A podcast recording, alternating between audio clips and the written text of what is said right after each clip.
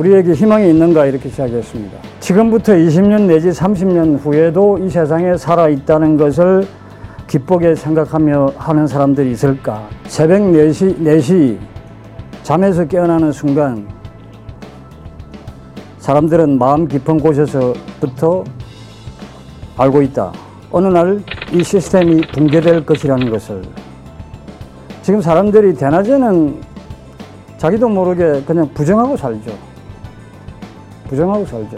에, 설마 뭐 세상이 망하겠어? 시스템 붕괴됩니다. 원자력 발전소가 스톱한 것도 참 웃기는 이유로 스톱했잖아요. 짝퉁 부품, 그 위조 뭐 서류 있을 수 있는 이야기입니까? 원자력 발전이라는 게 어떤 건데? 사고 나면 우리 민족은 그날로 끝이에요. 일본은 이제 회복 못 합니다. 10년, 20년이 아닙니다. 몇백 년 동안 저러고 있을 거예요. 그럼 결국 어떻게 됩니까? 일본이라는 국토는, 나라는 방사능 오염 때문에 결국은 살 수가 없는 땅이 되는 거예요. 선거 때 경제 민주화를 공약으로, 제1공약으로 내밀어서 대통령이 당선된 사람이 경제 민주화는 사실상 이제 거둬찼습니다. 공약을 지키지 않아도 아무렇지도 않는 그럼 선거를 왜 합니까? 안철수 씨도 새로운 정당을 표방하고 나왔으면 뭔가 좀 새로운 게 있어야 되잖아요. 진보적 자유주의라고 하더라고. 19세기적인 사고방식입니다. 지금 우리가 택할 길이 자유주의냐 아니냐 이게 아닙니다. 생명이냐 죽음이냐예요. 그러니까 이게 이 상황의 심각성, 상황의 절박함을 느끼지 못하고 있어요. 정치하는 사람들이. 한국 경제만 잘 되면 그만이다라는 생각은요, 결국은 우리도 결국 조만간 망한다는 얘기입니다. 세상을 망하게 하는 가장 핵심적인 개념이 국익이거든요. 국익. 국익 챙기다가 지금 온 세상이 이, 이, 모, 이, 이 모양 이 꼴이 됐잖아요. 국익에서 약간이나마 벗어난 모양을 보여준 게 라틴 아메리카거든요. 그대로 국립공원에서 지하에서 그래 또다시 거대한 유전이 하나 발견됐어요. 그런데 개발 안 하기로 결정했습니다. 또 석유를 캐어내가지고 이렇게 석유를 떼기 시작하면 그 지구 온난화에 또 이렇게 어?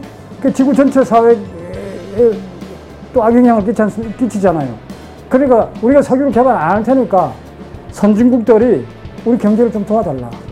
완전히 그동안의 성장 위주, 국익 위주의 이 국제 질서 속에서 볼 때 예외적인 사, 사태가 거기서 벌어지고 있으니까 제가 깜짝 놀라는 거죠. 아, 이것도 현실에서 가능하구나. 국가가 어떻게 이럴 수가 있느냐. 국가라면 그냥 자기 이익에 그냥 혈안이 돼가지고 딴 나라에 어떻게 되건 말건 자기가 어떻게 되건 말건 관계없이 이렇게 어, 나가는 것이 국가라고 생각했는데 근데 라틴 아메리카에서 벌어지는 상황은 그런 예외적인 행동을 보여주고 있단 말이에요. 그래서 제가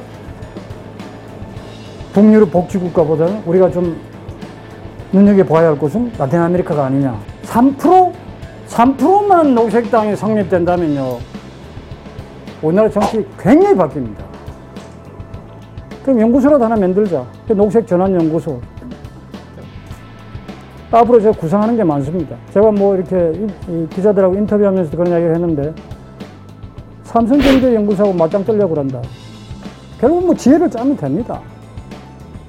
그래가지고 우리나라가 조금이라도 더 녹색 국가가 되는 방향으로 가도록 해야죠. 그렇지 않으면 우리는 제목이 전환 안 하면 자멸입니다.